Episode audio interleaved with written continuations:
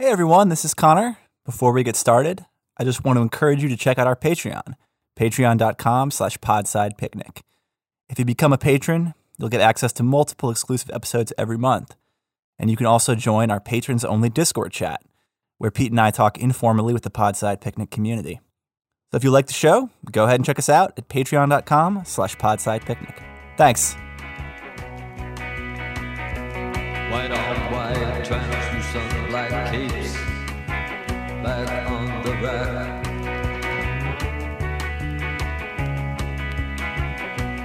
Bela Lugosi's dead. The bats have left the bell tower. The victims have been. Hey everyone, welcome back to Podside Picnic. And welcome to an episode that we've been promising for weeks, as we often do. It takes us a while to build up to things we say we're going to do, but we, more often than not, get them done. And this one is about a novel. It's a very contemporary fantasy novel that came out at the end of last year.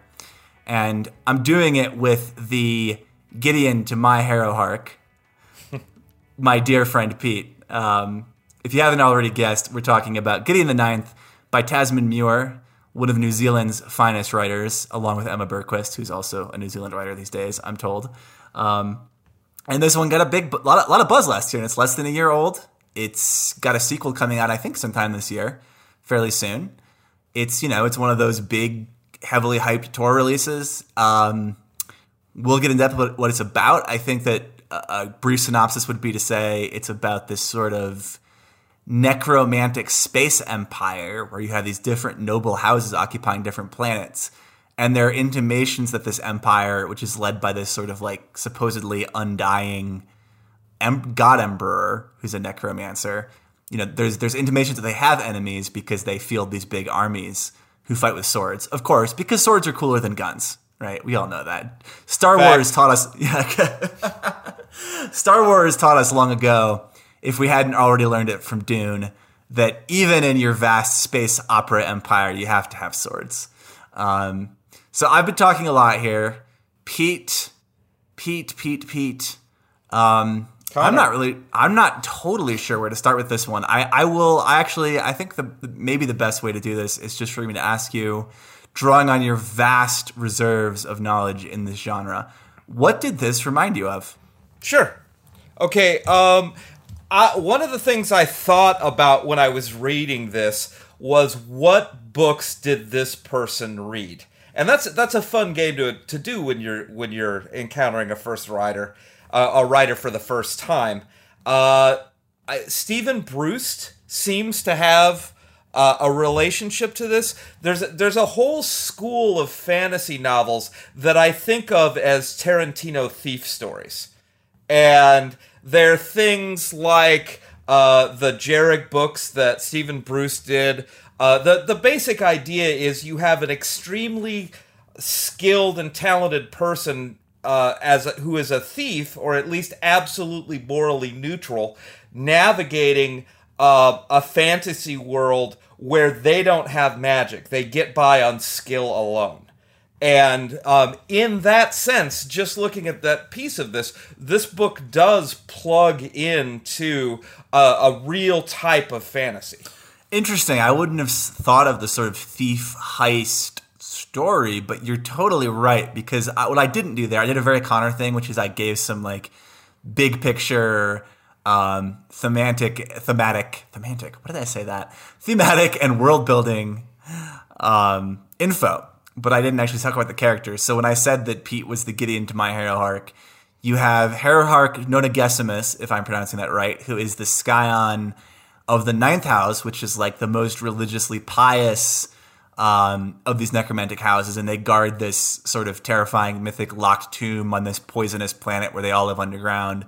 And the house is kind of threadbare and poor, and most of the planet is made up of these religious nuns and monks who are constantly doing rosaries with you know um, beads made of bone. Everything in this world is like bone magic. So you know a lot of the the labor, the actual just scut work that keeps things going all over the space empire is done by skeletons uh, that have been reanimated by necromancers, which is just one of many cool touches here. But Harrowhark Nonagesimus is the like I think she's like only like seventeen or something, um, heir to this house and things are not going great for this house. Uh, it's a little bit of a not much of a spoiler because it happens early in the book to say that her parents are dead.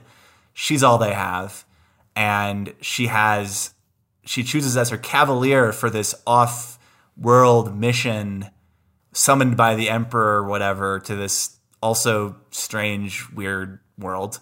Um, she chooses uh, gideon who is this very sassy young woman who is a little bit older. I think she's 19 who i think came to this planet as like the baby or she was in the womb of this like astronaut that basically fell out of the sky. Mysterious origins. And then gideon was there as this foundling and grew up to be a great warrior um, also like she's a great warrior. She's great at a number of things. She hates hates hates the ninth house and wants to get off the planet. She wants to be in the imperial military. She dreams of that. Her plans are thwarted but she gets to go be the cavalier sort of right hand of her necromancer Harrowhark and i'm getting into way too much detail here.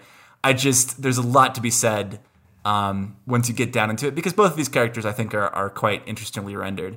Um, so you looked at this as a thief story did anything leap to mind in the more like necromantic elements of this for you Um, let me think about that. Well, you know, earlier I was uh, uh, I, I I was talking to you about some silly comparisons earlier, but I want I want to correct it. I think Gideon the Ninth is Finn the human, and uh, the Harrowhark is uh, Princess Buttercup, uh, Bubblegum. That's even the know that. relationship. i don't even know that reference what are you referencing Adventure Time. oh yeah i've seen i, I mean i've seen adventure time in the distant past it's been a while It hasn't been a lot. Oh, I, I, I uh, never mind. This is becoming an age thing. I, I apologize.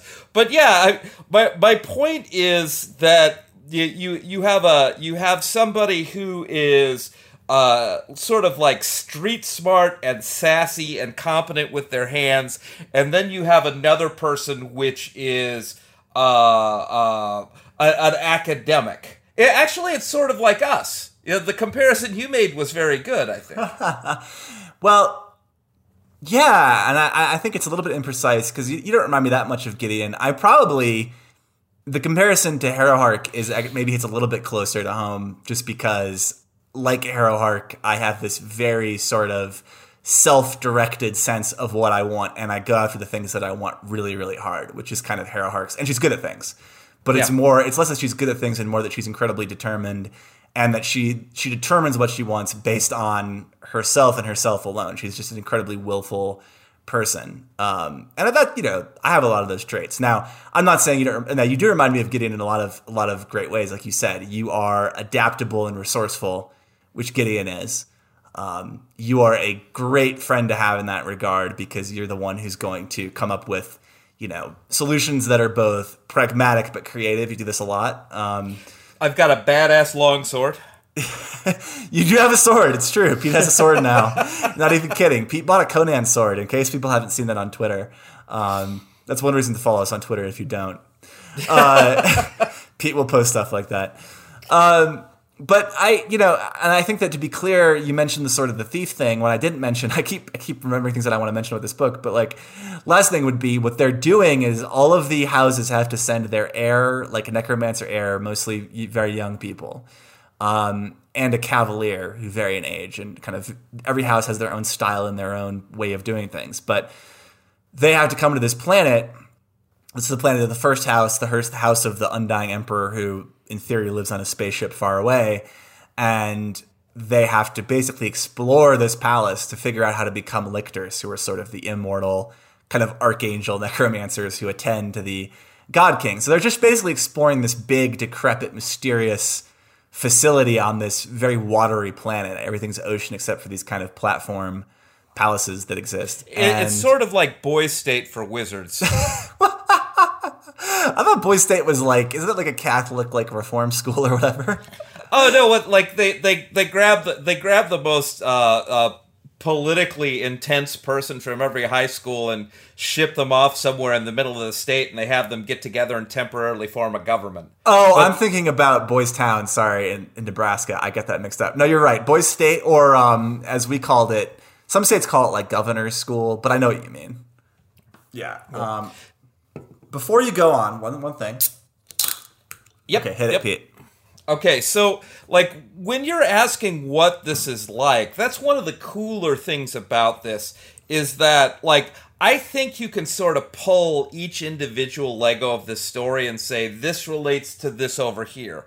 Like uh, John Scalzi did a short story whose name escapes me that is about gods being tortured to be the uh, the hyperdrives of starships and some of there seems to be a relationship between the magic system of that and this. And like there's other little things i can i can uh, i can do. But like i do want to give credit like I, there's i I can't say this story is a rehashed version of another story, which is, uh, I mean, that's high praise in fantasy. Frankly, I mean, most most of the ideas are completely rehashed. Yeah, no, I think that's that's fair. Based on I, it reminded me of a number of things. Like you, I could see elements that were going into it, and I probably thought of some that were different than you were thinking of.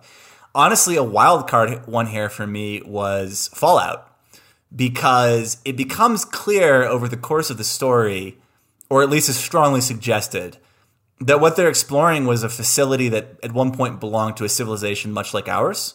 Like they're finding electric toothbrushes, they're finding lab equipment that would be rec- recognizable to URI, but like you know, in the future, it's it's it's it's abstracted from a sci-fi version of our world. But like it it it had that Fallout feel of exploring facilities that were sort of had immense significance, and not and most of the characters had no idea what the significance might have been, in trying to do this kind of archaeology in the midst of a quest.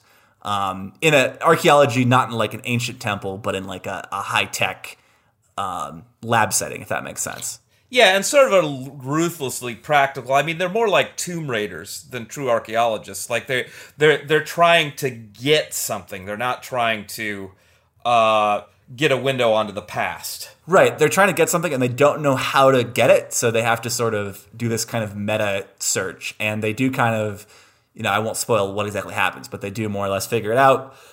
There's plenty of action. There's a lot of menace in this um, palace, as you might guess. There's menace all over this world because, you know, it's necromancers. It's very morbid. Um, and every house has like their own set of values. You have like the one house that's the the second house is like this militaristic house. They have they they call each other by these ranks. Um, you have the eighth house, which is this sort of like ascetic, like but also inquisitorial religious house. Um, You know, every time you say that, I start thinking of the the Age of Aquarius song. like when the, the third house rises and the moon is aligned with Mars or whatever. I don't I don't know. Okay, that was not helpful. We could even cut that if you want. no, no, but it I- I just- don't- we're not going to cut it because I like that. I, it's it's a good piece of levity to introduce here. But the point is that all these houses are different, and they, there's of course a lot of internal politics, a lot of shifting alliances. There's a lot. There's a, there's a you know it's in the Game of Thrones tradition in that way where you have these sort of like noble houses with their own cool colors and flags, and they have to have these shifting you know Byzantine um, internal politics. But yeah, I mean, and I think one thing that really stands out here that I wrote about in my newsletter, which again, folks, if you're not subscribed to my newsletter, go to connorosother.substack.com, sign up for my newsletter. Uh, I will do my best not to disappoint you. I think it's pretty good. Um, but I wrote about this book, and I, I didn't. Interestingly, I hadn't finished the book when I was writing about it, and I, I didn't really conclude anything all that interesting. I just sort of noticed the immense quippiness early on that continues throughout. These are very quippy characters, and despite being in this necromantic space empire, they talk um, not, I wouldn't say like teens that I know of today. Maybe they talk like uh, teens of the recent past with slight alterations. I don't know. It's, I don't know. Tarantino Whedonisms. Tarantino Whedonisms. That's that's good.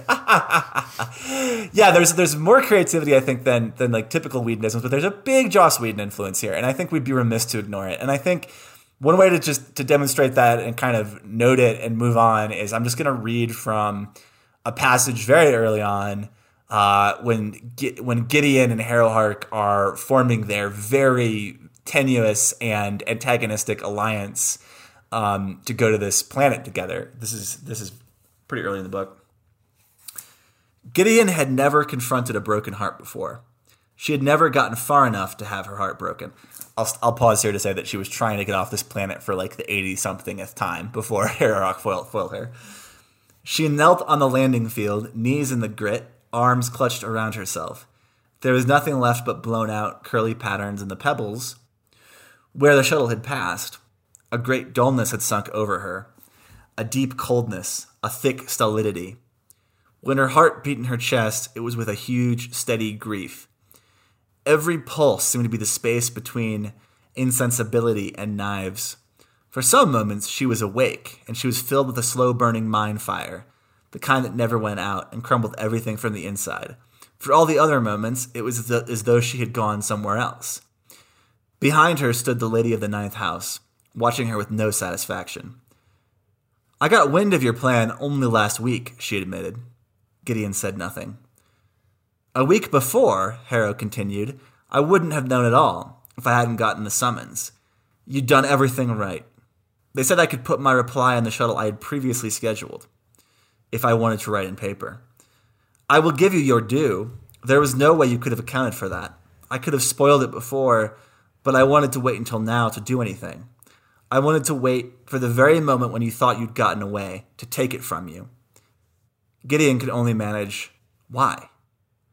The girl's expression was the same as it was on the day that Gideon had found her parents dangling from the roof of their cell.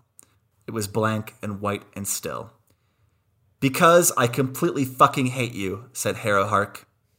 No offense. okay, so I re- that passage is really great, I think, to demonstrate what's going on here because there's a lead in that first paragraph that I read that, that takes up about half the passage. It's very nicely written. It shows off uh, Muir's inventiveness. There's some nice metaphorical imagery. I think Muir is just a very talented writer in general. Um, there's a great spunky charisma to what she does, but it's not like Chuck Wendig, holy amazeballs at every turn. Um, Oh God. so she can, no, she can do. I mean, she's better than that. She's a lot better than that. And I think there's so there's a, there's a kind of uh, a more sophisticated spunk to what she's doing. But as it went on, you know, there was some classic like fantasy monologue where I'm going to give you exposition about what I just did, which is you know that's a great sci-fi fantasy thing that happens all the time. But then at the end, it's because I completely fucking hate you. No offense. Which is, you know, I mean, I, I- don't know what, what words you could use for that besides quippy, banter, a little bit Whedonistic. Um, and I thought it was funny, and I thought it landed. Uh, and, and I will say, Harrowhark is, I think, well rendered here because Gideon is the point of view character, so the narration sticks close to her in third person.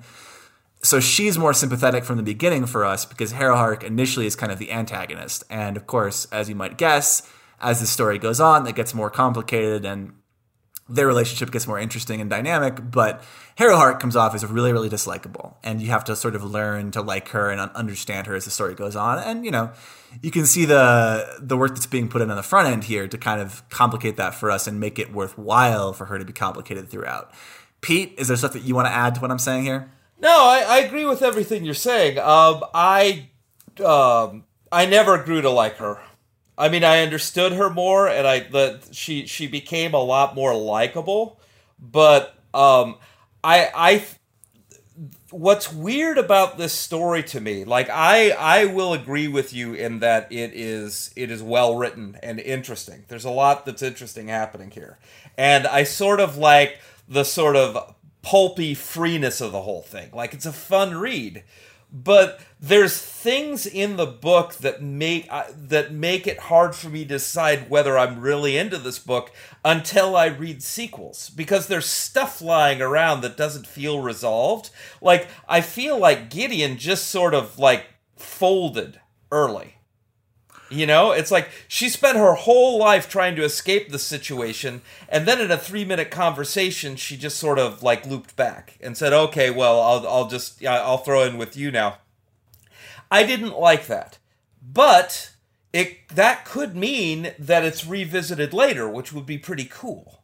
Stuff like that. So I think you make a really good critique of this book, which is I think that the second half, more or less, is a lot stronger than the first half. Um, partly because there's some, I- would say that early on the pacing can lag a bit, and it lags a bit because a lot of the important things that are happening are off stage with Harrowhark, and we're stuck with Gideon. And like you said, Gideon gets to this planet where Harrowhark has dragged her very much against her will, and Gideon doesn't do much. She makes a few friends and kind of prowls around.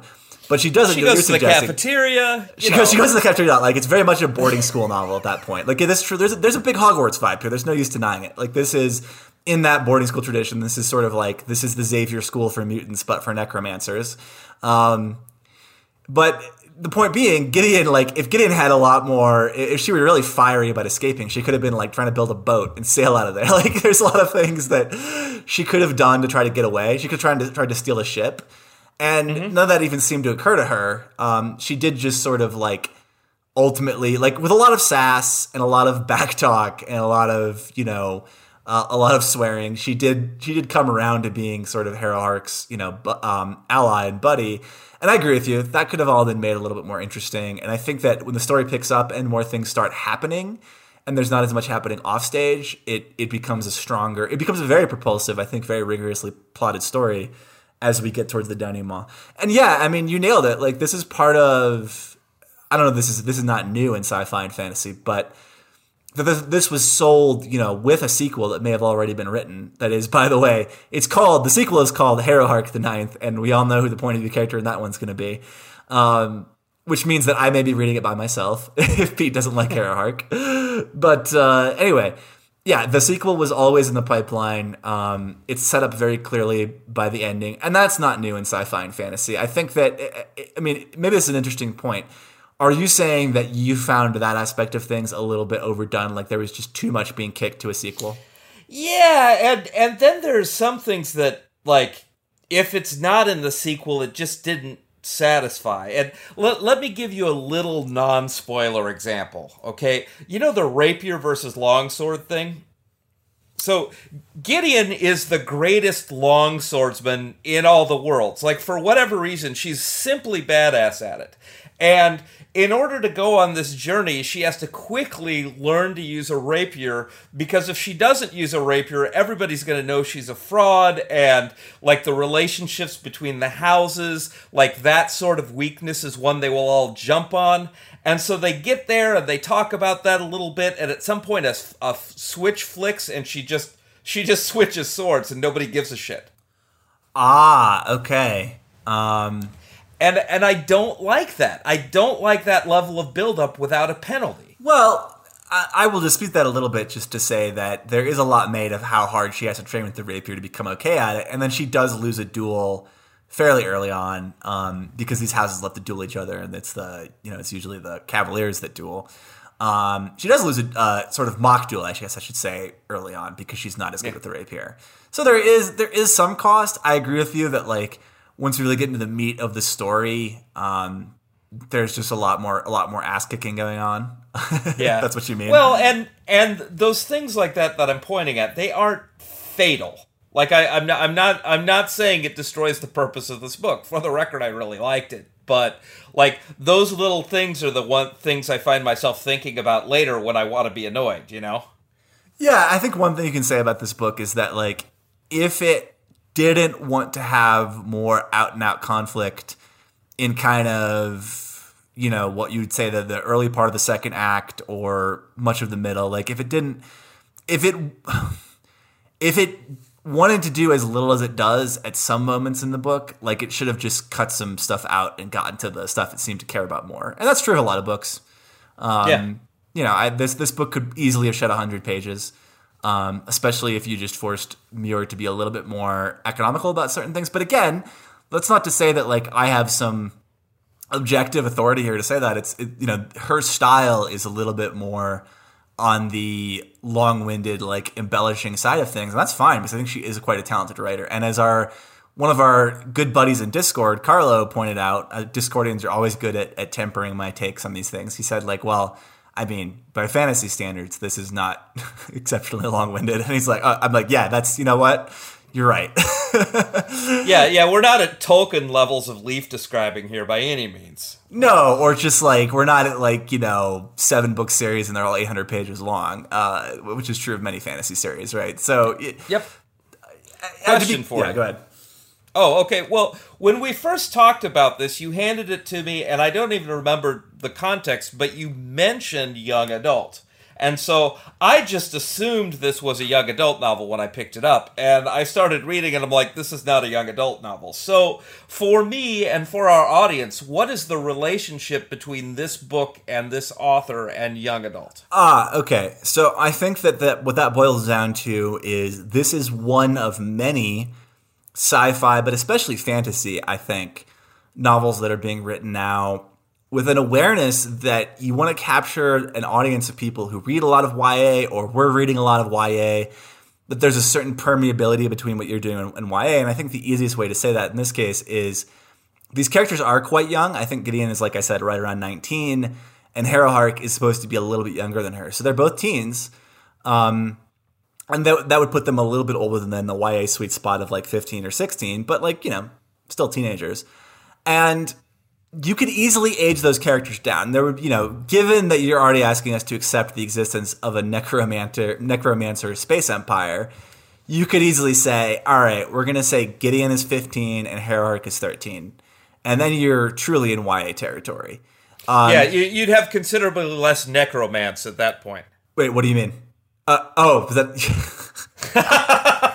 Well, but that's the key point, right? Like you make a point about Yeah. romance. You're making a point about romance and sexuality. I don't think either of these characters have any sexual sp- experience to speak of. Certainly, we don't see them having any, and if they have, if they have had any, they don't talk about it. They have desires because they're, you know, they've reached puberty. But like, but and by the way, it's important to note Gideon. i Gideon is attracted to women.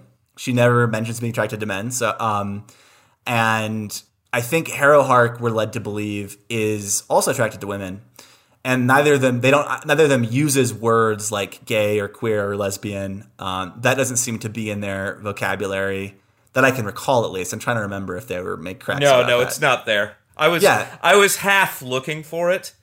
I, I, I hate myself for doing that, but I was sort of curious as I was going through if that sort of language was being used, and I'd say definitely no. Right. So we'd be remiss if we didn't mention that like their sexuality is important to the story. It's relevant to the plot.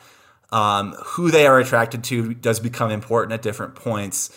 Um, but again, this is all about it's all about desire and um, you know the sexuality that one can have without at least in the in the course of this story, um, actually having sexual encounters. So that could easily, I mean, that that kind of thing easily is in the province of YA. Although, ironically, YA almost likes to slather on the sexuality harder than that. So there's a weird inversion going on here, where when you do the adult version, it's more okay to not have sex, and when you do the YA version, I feel like there's almost more encouragement for more like overt romance. There is kind of, a, to, be clear, there is kind of a romance arc. Um, where and I don't want to spoil too much, but Gideon definitely has a raging crush on this other uh, you know female necromancer, I guess around her age from the seventh house, who is in very poor health and can't really get around very well, and we're told is dying uh, of a chronic condition uh, when she arrives. She's this planet. goth. Yeah, well, everyone in this story is goth, to be clear. I mean, it's a necromancer story. Yeah, it's like this again, goth. Like we have to use the word goth at some point here. You're totally right. I guess what I'm saying. I guess what I'm saying is like sexuality to romance is here, but it's not like we are not in, um, you know, like a uh, Walter John Williams book where we're gonna have several, you know, steamy sex scenes. That's not at all what's going on. It's much more juvenile than that. It's much more adolescent than that. And there's nothing wrong with that. There's nothing wrong with kind of having that like that earnestness um around that sort of earnest innocence around these things. It just yeah, go ahead. Well, I was going to say it makes Gideon more interesting because she sort of has the agency of a juvenile. Like when when she was like trying to rebel against her choices, like she basically tried to run away from home and join the army. That was her deal. And then when she gets into this other situation, the idea of like splintering off, like I think the main reason that she's not like betraying the the person she's with is that like an option like that doesn't really occur to her to do so. You know what I mean? It, it I, I found that interesting, and it did seem uh, adolescent. Yeah, you could say that Harrowhark is arguably mature for her age and that she has a strong sense of control over all aspects of her life. She has a lot of executive function. She's always planning and organizing things. Um, she acts with great restraint, you know, keeps her own counsel. So she comes off, Harrowhark comes off as quite adult. Older than her age. Gideon is there are plenty of 19-year-olds who are like Gideon, but let's just say Gideon is not mature for her age. she she's a puck figure in a lot of ways. Like she is the chaos in the story. It's like everybody else is like trying to do complicated formula and stuff, and she's like, "Well, how about I shove eight feet of steel into it? What happens then?" And it it, it makes for a really cool dynamic. I enjoy it. Totally, and I think that um, I'm with you in that, there's one thing I could have wished for this. It would have been to see Gideon instilling more chaos because, like, Gideon could have been the one, given her lack of regard for the entire religious order of this empire, given her lack of regard for Harrowhark early on, like she could have been running around stealing things, breaking things, generally causing chaos. And we see a little bit of that when she starts some fights and stuff, but it's not. It definitely feels like she's sort of holding back that true side of herself. I think until until the very end. Yeah, yeah, I, th- I think that's very true. Um, but I mean, when you, when you look at it through the YA lens, which you you you kind of brought here earlier, I think that makes a little more sense. Yeah, I mean, it. I think the more we do this pod, especially as we do contemporary stuff, because like for all of the wonderful foresight that writers like Zelazny or Le Guin had when they were writing for adults, I don't think that they were writing as intentionally for an audience that was also being steeped in books for younger readers. Now, they, they certainly would have been aware that literate people at one point had been reading books for younger readers, but then I think the assumption was you would age out of that. And that is not the case anymore. Um, and I don't want to impugn that. I'm sure we have many listeners who read a lot of YA, and that's totally fine. I think there's a lot of really interesting YA out there. And actually, Emma, we've had on the show a few times, is a YA writer, and she's also, you know, one of my sort of dearest friends among writers that I know, and we talk a lot about this stuff. And I, I tease her about the YA thing, but like, I don't, you know, I don't have. I think that books geared at younger readers are really interesting. I might attempt one sometime. And I mean, if there's anything that's that's frustrating, it's that as she said, there's less and less space for doing YA that truly is for teens. Partly because there's a certain kind of adult that these books are often aimed at now, but putting that aside, I think that like it's interesting to consider now we're reading stuff from the 2010s and now the 2020s and we're going to be talking a lot about the permeability of the boundary between YA and um, contemporary fantasy and sci-fi for adults. And to be clear, there's also a lot of sci-fi and fantasy out there that is do, that is doing well in the marketplace that very much doesn't want to be that.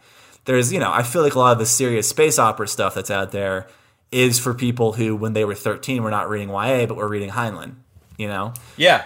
Well, I mean, you you could say that Heinlein definitely did some YA stuff, but I, I mean, I think that's absolutely true. There's there's a vein of science fiction, actually most of science fiction, that has predominantly been read by uh, boys between the ages of like 12 and 19. And so, like, wh- the, the Actually, let, let me talk about this for a second. It doesn't perfectly tie in the ninth, but I think we could rope it back. There has been a change in my lifetime, and I think it's a pretty darn interesting one. Where like let's let's say video games for example or Dungeons and Dragons or fantasy novels if you were playing those as a younger person and you got older you sort of had a choice. You either stopped admitting you were doing it or you would stop doing it. And the uh, millennials and people younger have broken that wall down either because they're reading them when other people haven't or more likely they're just not lying about it. And it's i think it's created a market that wasn't there before I like there's there are people who hold on to a style of reading and don't abandon it just because you're supposed to and like I think it's been wonderful for young adult, and I think it's good for science fiction and getting better. And it's one of the things that makes like the Marvel movies possible. So I, I guess that part's a negative, but you get what I mean. Oh, totally. Yeah, and I think that this is this is one of those central facts that we grapple with. Um, you know, is sort of like the that certain aspects of what we call science fiction and fantasy have been pushed so far into the cultural mainstream and are for all ages. That's part of the key thing here is that like that that is a tremendous shift that we've addressed. Yeah, often in the context of, of superhero movies because like yeah, once upon a time, believe it or not, the X Men was supposed to be for kids. Imagine that. Imagine that now, or imagine thinking you know Batman was just for kids. I mean, holy shit. Um, and and you know it's I I don't I don't know that I, I I'm neutral on the phenomenon as a whole.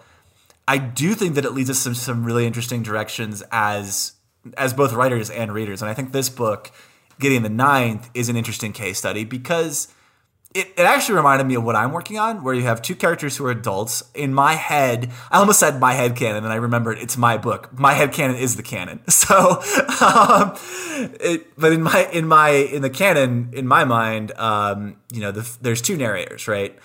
And one is a woman. I think she's she's 27. I would say the male is about 31. So they're a few years apart. Both definitely adults. You know. Um, and there's a lot of sexual tension between them, but the, the book itself, and maybe I'm spoiling my own story, but there's not a lot of uh, actual sexuality in the book. There's just there's just you know they have oh there's a lot of intensity about their relationship, but not so much in that way.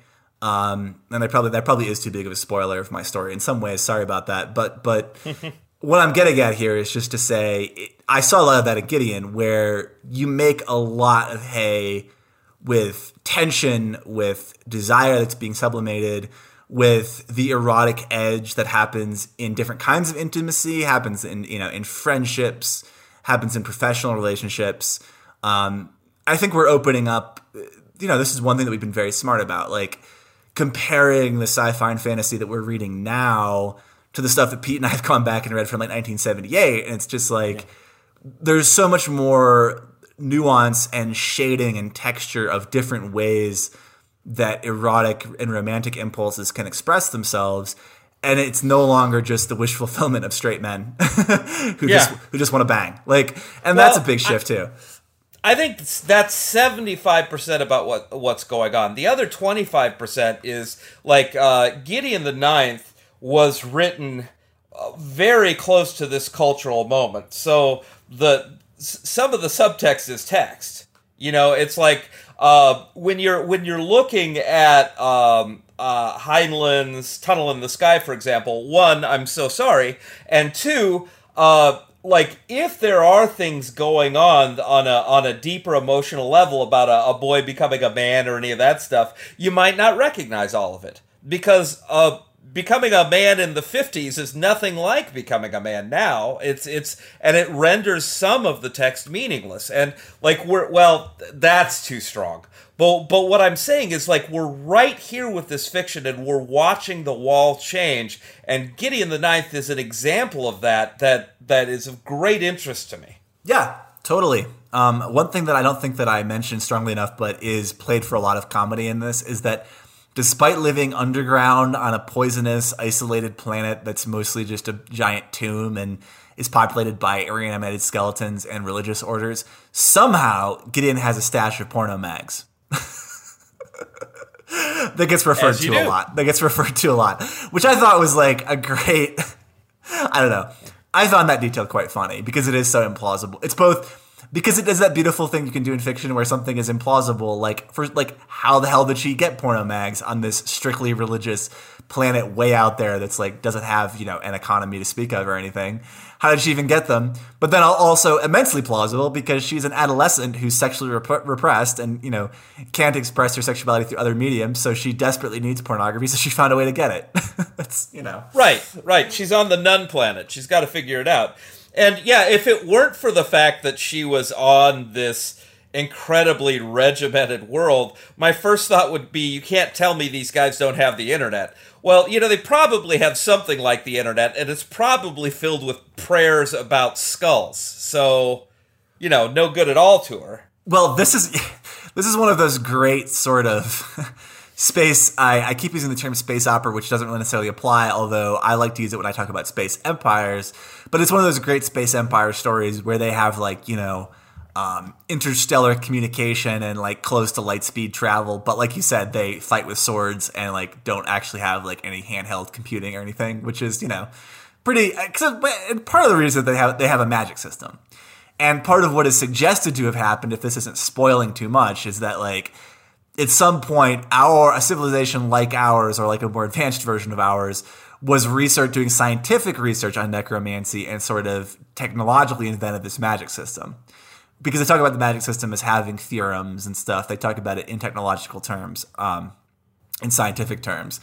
But yeah, I mean, this this whole the whole uh, world of this novel is I I found it quite delightful. I love this idea of this sort of like falling apart gigantic stone palace that sits that sits in the middle of this vast ocean and like has all these dead plants falling off the you know it's like mezzanines and it's staffed by skeletons who are sort of running around with trays of food and going fishing with little fishing poles and like I, I don't know. I, something about the aesthetic of this story. And then you have Gideon and Harrowhark who show up and they literally every morning this is also funny every morning they paint their faces to look like a skull with big black eye sockets and dress all in black so I mean you can imagine that even though we see the story from their point of view you can imagine most people who see them are like what the hell is wrong with those two? I mean, talk about goth uh, self expression. But anyway, I found the world very charming. I'm not sure that it makes a ton of sense. I hope that in the sequel, I get explanation about the, the backstory and the history here, which, as Pete so astutely pointed out, is deeply underexplained. I will also say that there is one key thing that happens in this book that is very similar to my novel that pissed me off actually because I, I it, it, it I was like, man, they're stepping on my idea here. But you know, hey, Tamsyn Muir got there first. She published first, so um, anyway, yeah. Well, uh, I- yep. I mean, unless unless unless it's uh it's it's quote for quote, I I, I think uh, different authors are allowed to have similar ideas. So I- let, I let's give you a pass. Oh, I agree. I got mad initially, and then I got over it, and and I did think it was cool how she used the thing that I'm thinking of as well. To be clear, um, I think you've already answered one of my questions, which is I think it's obvious to me. Uh, if I were to ask you, are you on Team Gideon or Team Harrowhark? Oh, definitely Gideon. Absolutely. Uh, I I mean, I'm I'm always on the side of the fart in church. That's another great Peteism. I love that.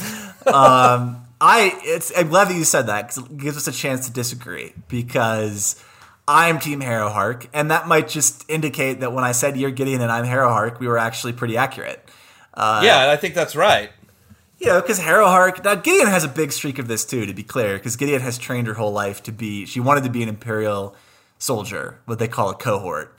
Um, so she a very willful person as well. But like Harrowhark's whole life is about like you know just being self-determined and willful in a way that just surpasses everyone else in this narrative universe thus far that we've encountered and is really like just adamantine and i'm not saying that i am that that sort of like untouchable in what i do but just the the sheer the sheer willfulness and the way that other things are organi- organized around that willfulness um, is and the kind of loneliness that that brings.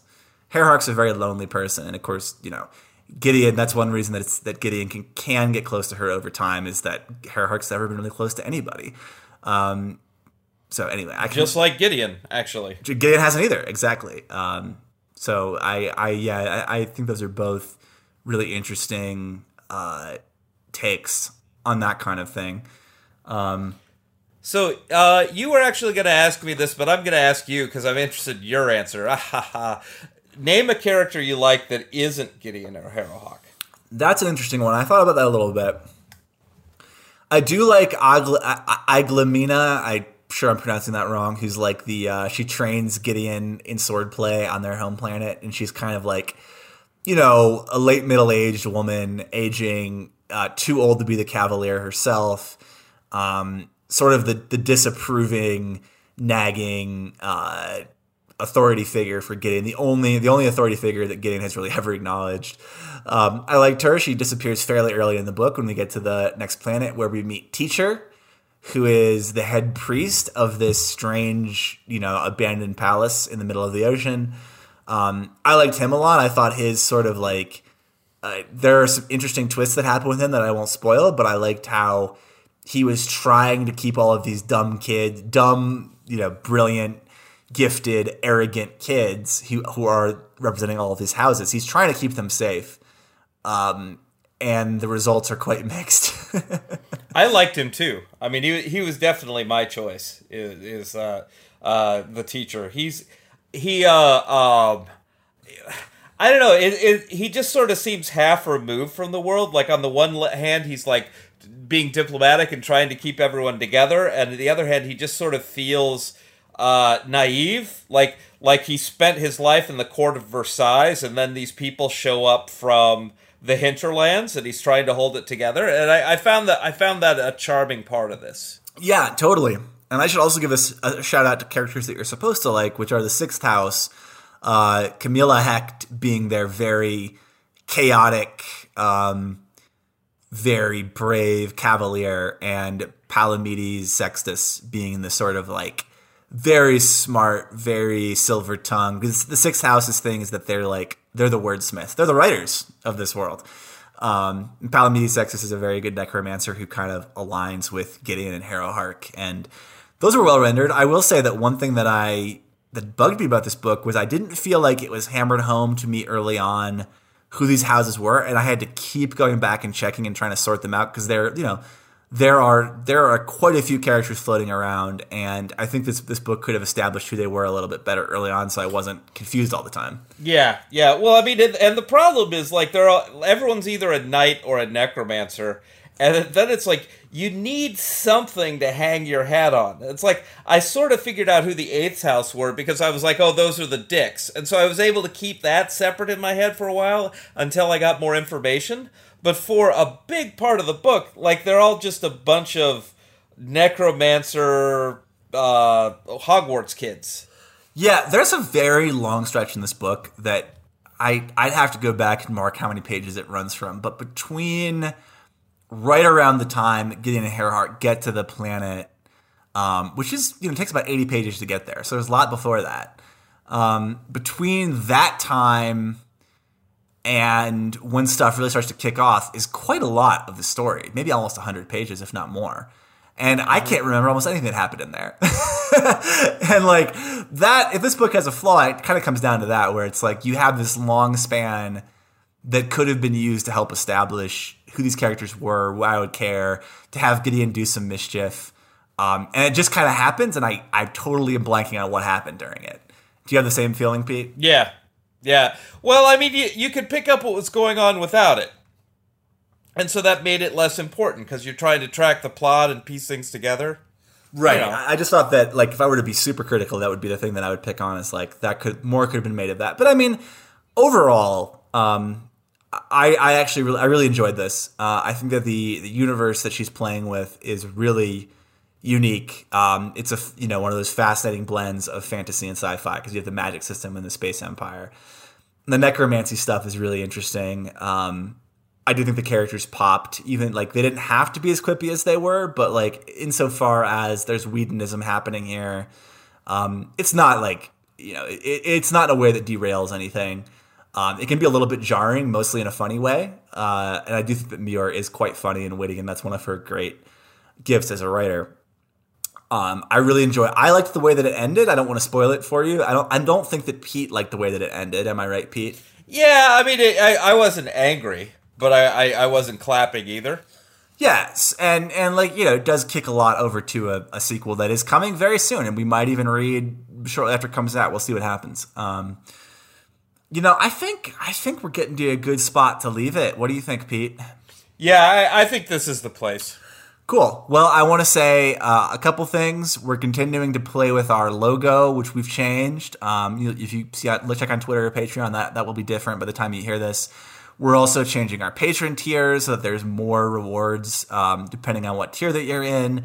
So those of you that aren't patrons that are listening to this, that's even more incentive to become a patron. Because especially if you are ten dollars or more, when you first sign up, Pete will send you an actual book in the mail if you want one, which is pretty cool.